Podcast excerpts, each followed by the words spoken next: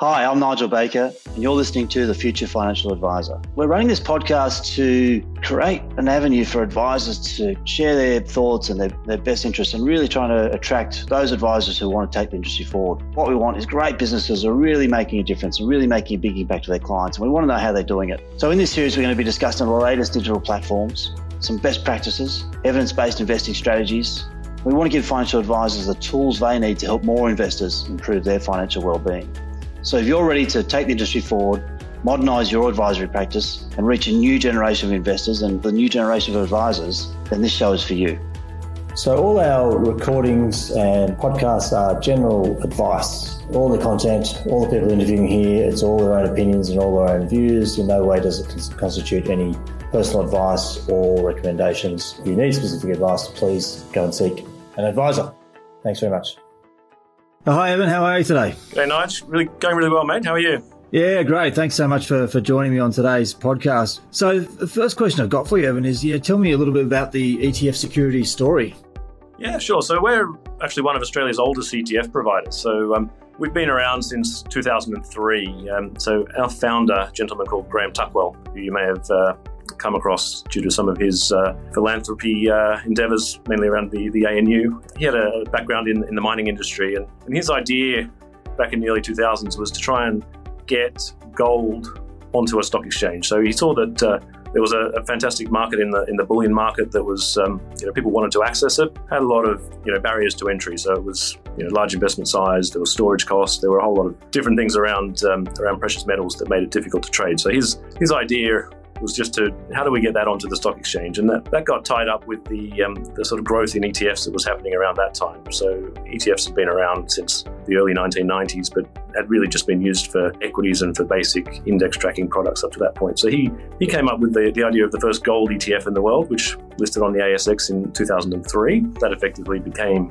ETF Securities. So he then took that business over to Europe and built a $30 billion asset manager, mainly based out of Europe, a little bit in the US, and a business in Australia as well, which was relatively nascent. It had precious metals and a few other commodities up until 2015. And 2015, that's when I got involved, and that's when ETF Securities decided to expand its Australian operations by building an equity platform for equity ETFs and other asset classes. So we've been working on building that business for the last 7 years or so. At the moment, we've got 20 products listed on the ASX and on the CBOE exchange.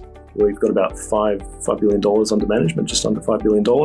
And yeah, it's been quite a good growth story over the last few years. Interesting place to work, definitely an interesting industry.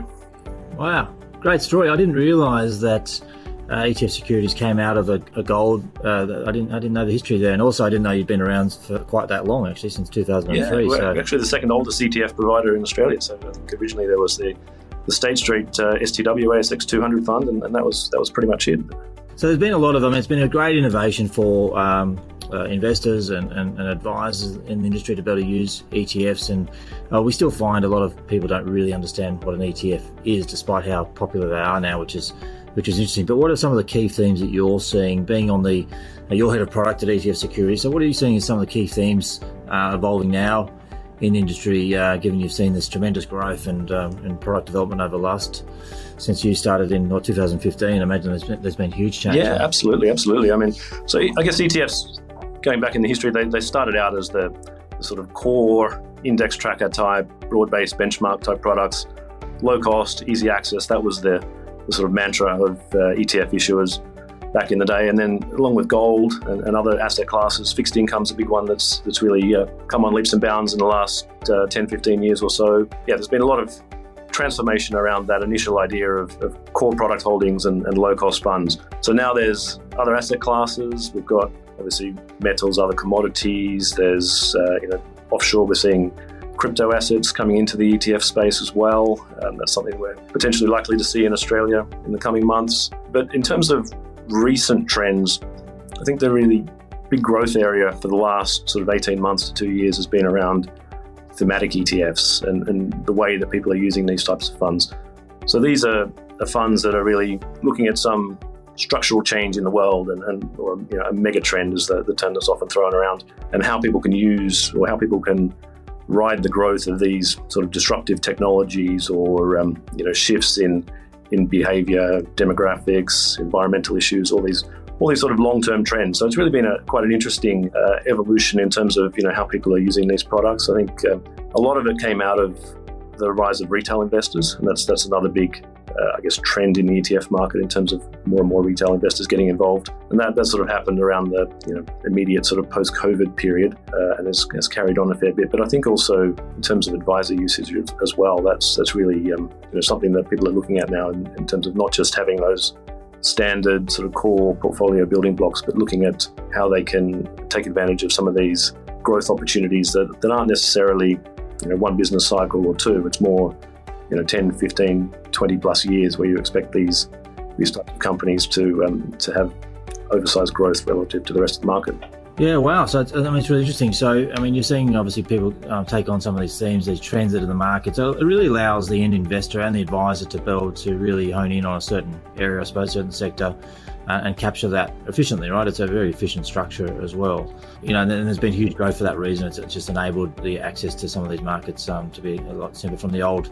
When you and I first started out in the industry, this was almost unthinkable to be able to access all these different markets so easily. Yeah, exactly. And I think people having access to sort of technology and tools and things as well allows these things to work a little bit better, because a lot of themes aren't drawn on traditional sort of sector and region lines. So in the past, you'd have your Aussie bucket, maybe a US bucket, potentially just an international bucket.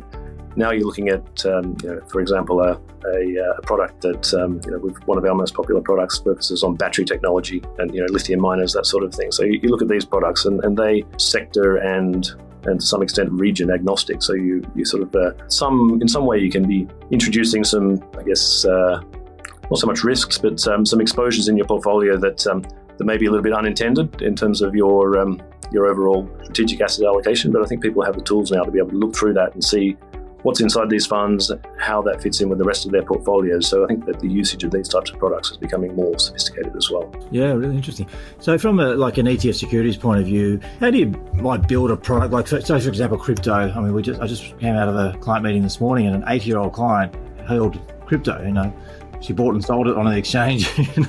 So it's no longer just the millennial type of thing. It's everyone having an interest in this sort of space. So do you get demand from advisors and say, look, we'd love you to build this, or do you have a team that sort of says, hey, these are some of the themes, let's build this product and fit it, or how does it work from a product development sort of? Yeah, it's a bit of a two-way street really, or kind of a multifaceted beast in some ways, product development, and that's an area that I spend a lot of time on. It's partly, I guess when it comes down to it, we're all trying to design products that investors want and products that have a use in the portfolio of investors, and whether that's retail, advised, institutional, whatever. There's definitely a client focus is the first thing. Yeah, there's a combination of ideas from things that we're working on, things that we see that could be interesting, using clients as a sounding board. There's potentially reverse inquiry type things where you've got clients saying, look, it'd be really great if this product was available, and I've got clients queuing up to put their money into something like this, but it's just not there.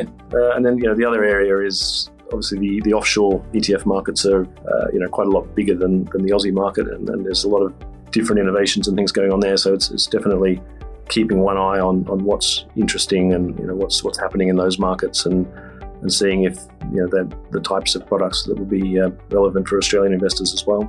Yeah, wow, okay. So if advisors are out there sort of using ETFs, how do you seeing that evolve from the early days to today? From your point of view, is it getting better? Is it better or worse? Like, what are some of your insights there in terms of how advisors are using ETFs? Yeah, I think the simple answer to that is that advisors are using more and more ETFs. Not only are they using more ETFs, they're using them for a larger part of their portfolio. So I think that's the kind of the quick answer. I think I saw some stats recently that I think 60% of advisors are now using ETFs regularly, and there's probably another 15% or so that intend to do so in the next 12 months. So that's getting up to quite a large portion of the market. And I guess part of the reason for that is people listening to this podcast will be fairly well versed on the Hayne Royal Commission and FOFA and all the reforms around tied distribution and those sort of areas of financial advice. So I think the ETF industry around that time was just starting its growth trajectory. So that was really, I guess, fortunate in many ways and spurred the ETF industry on to to the sort of growth levels we've seen in the last few years. So I think it was the right product at the right time in terms of, you know, issued by independent asset managers, not having sort of kickback type fees and these sort of arrangements that some other financial products had, particularly when you had in-house product production and advice in some of the bigger institutions. So I think in many ways it was quite fortuitous for ETFs around that time. And so is ETF retail only, or do you also have a wholesale institutional side of the business? It's fairly well split between retail and what we call intermediary. So that's really advisor, planner, and also broker, so kind of traditional stockbroker type clients. So we've got a sales force that focuses really on those types of clients, but we do a lot of marketing through social media and direct emails and those sort of channels as well. So we're definitely, the retail segment is something that we're focusing more and more on, and that's really, as I said, sort of come up in that sort of post 2020 sort of environment, the advent of all these discount brokers and a lot more activity from trading generally. Yeah, no, it's fantastic. It must be, it's good. I mean, the future must look very bright for a business like yours, for the whole industry, because we've seen the advisory market go from the big groups, the big banks, into lots of independent, and so they've got an open ability to recommend best interest, which is fantastic, and therefore they're using products like ETF Securities, which are much more transparent, easy to use, and better for the end client, rather than being limited on a certain number of funds that they're potentially their owner told them to sell. So, yeah. So it must be great. I mean, one, it's a better outcome for the end investors, but for innovative businesses like yours, you're actually now getting access to the more of a market, right? Because the advisors are actually not as restrained as they used to be. Yeah, absolutely, and we're definitely seeing that. I think in the past people had, with active funds or with I guess unlisted funds, they were constrained by platform. There's still an element of that in terms of part of our distribution strategy is getting on as many approved product lists on various platforms as possible. So there's an element of that still, but for the most part, even if if someone has a particular relationship with a platform and they can't trade a particular product, they quite often go around that and they can just self-invest via by their broker. So it's pretty easy for people to access these funds, and that's definitely played into the hands of ETF issuers. Yeah.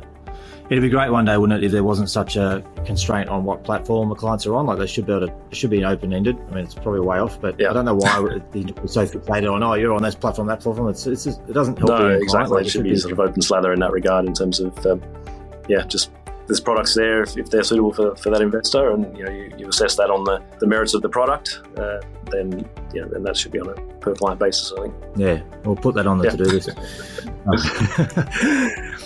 So, and you can say be as controversial as you like here, so don't worry, obviously. But in terms of, if there's one thing, you've got a pretty good insight into the industry. I mean, you're on the product side, but you've seen a lot of evolution. We've seen that happen in the advice industry.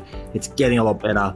The industry is improving a lot. I'm actually really confident that the advisors I'm talking to now are really, really passionate about helping people, rather than 10 years ago, you just got caught in these conversations around product and it was just, I almost couldn't talk to a lot of financial planners, because we sort of just kept ourselves in our little independent little bubble. But now it's changed a lot and it's getting better. So in terms of one thing you could change in the industry, and one thing from what you've seen and what it should look like, what would that be? Yeah, that's quite an interesting question. I had a bit of a list of things there. I was thinking about structural reforms and tax and whatever. But actually, I think the one thing that really would probably aid the industry, and it's probably something that people don't pay too much attention to, is so the secondary market in ETFs is supported by professional traders known as market makers, and that often gets overlooked a little bit. But so going back a few years, it was effectively a duopoly of two major market makers, and we saw one of those pull out a couple of years back, and they've been replaced to some extent. But I think one of the key reforms that you could look at for the industry would be to actually incentivize some of these big trading firms that are massive in terms of their market making coverage offshore to get involved in the Australian market. It's definitely starting to happen with the growth in the industry and people looking at the opportunity in Australia, whereas back when we were a sort of $20-30 billion industry, it was probably not really a worthwhile endeavor for some of these types of companies. But I think getting more of these firms in is only going to benefit investors. So if you have more competition, tighter spreads in the secondary market, then people can trade these. They know they're getting the true value of the product. and they know they're getting the best possible price. So I think that's where I'd focus in terms of, you know, what we could sort of add to improve the ETF market as it currently stands. Yeah, wow, it is something that most people aren't, a lot of people aren't even aware how that works behind the scenes. So just to put that question out there and go a bit deeper there. So the way you set the price on the asset value of the underlying securities, and then explain how that works with the market makers, how they come in and So every day we look at what's in our fund. We get so we have a fund administrator that looks after all the valuations and the accounting of our fund. So they feed us information that we take into our systems, and we produce what's known as a portfolio constituent file. So that goes out to all the market makers every morning, and that basically tells them how to price a particular ETF, and so what's in the ETF. So they then have their own valuation models, which vary in complexity. So for an Australian stock trading during Australian hours, they'll just look at the last price, pretty simple. If they're looking at US stocks during Australian hours when that market's closed, they'll be looking at what's happening in US futures markets. If they're looking at Europe, they'll be looking at a range of different products and things that are instruments that are available. So they'll have their own models as to what the various correlations are, and they can get quite complicated as to how they actually value these things intraday. And it's particularly challenging given our time zone, given that we're open when most of the world is closed. So there's an element of art over science in there as well for some of them. But we on products that we have multiple market makers, we tend to see a fairly close consensus as to where the price should be at any particular point during the day, but it's really encouraging competition there, that you actually get a price that is fair for everyone involved. Yeah, wow, that's fantastic. Yeah, I think that's a good thing, and that helps the efficiency and the pricing for the end customer. Something that'd be very much well received. So Evan, it's been really, really good getting a bit of a story of your experience in the market, how ETF securities fit in, some of the themes going on, how they're being used, obviously being used more and more. So it's obviously creating some great opportunities for end investors and for your business and the whole industry as a whole. So I really appreciate your time. It's been great. Are there any other final comments you wanted to make for the audience? Oh, look, I guess, just not so much a bit of a plug, but just really in terms of, our role as an ETF issuer, we take it quite seriously in terms of our, view of the market and in terms of educating clients. So that's a really big part of what we do is taking a product agnostic view and trying to get ETF education out there. So if anyone's listening who doesn't have, too much experience in ETFs and wants to find out more, you can either hop on our website, etfsecurities.com.au, or, feel free to give us a call. We're happy to chat through. If you've got an advisor team, we're more than happy to come and present and just give you some, more information on either our products or just, ETFs in general. Brilliant. Well, we'll certainly have that information there in the podcast summary as well. Please do reach out to ETF Securities. Thanks so much, Evan, for your time today. It's been really helpful and informative. I've certainly learned a few things, so I hope everyone listening has as well. But again, fantastic. Thanks, Nigel. Good to chat.